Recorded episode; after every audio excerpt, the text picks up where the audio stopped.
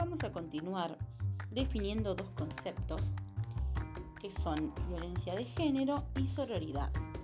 Podemos empezar diciendo que la violencia de género se entiende por la violencia que se ejerce contra cualquier persona o grupo de personas sobre la base de su sexo o género, que impacta de manera negativa en su identidad y bienestar social, físico, psicológico o económico. De acuerdo con la Organización de las Naciones Unidas, el término se utiliza para distinguir la violencia común de aquella que se dirige a individuos o grupos sobre la base de su género, constituyéndose en una violación de los derechos humanos.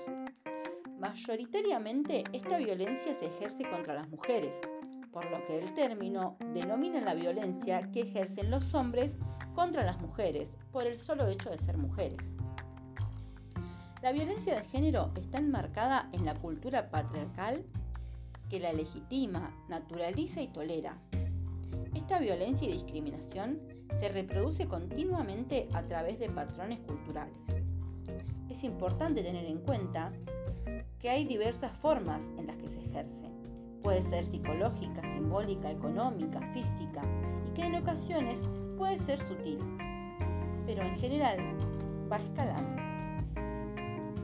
Graciela Morgade afirma que, aún con los fuertes cambios producidos por los movimientos de mujeres y antihomofóbicos, siguen vigentes los sentidos hegemónicos de lo masculino, que ligan la virilidad a alguna forma de violencia o transgresión, dominio social, económico o rudeza.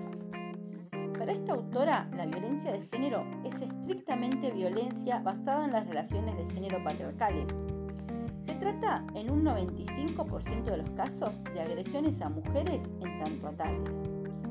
Agresiones dentro del noviazgo o en el mundo doméstico. Agresiones de exnovios o exmaridos. Agresiones en el ámbito laboral. Se trata de prácticas que progresivamente fueron visibilizadas a partir de normas sensibles y de mujeres que se animaron a hacer las denuncias. Y también lamentablemente cuando las denuncias no fueron escuchadas y se transformaron en una muerte anunciada.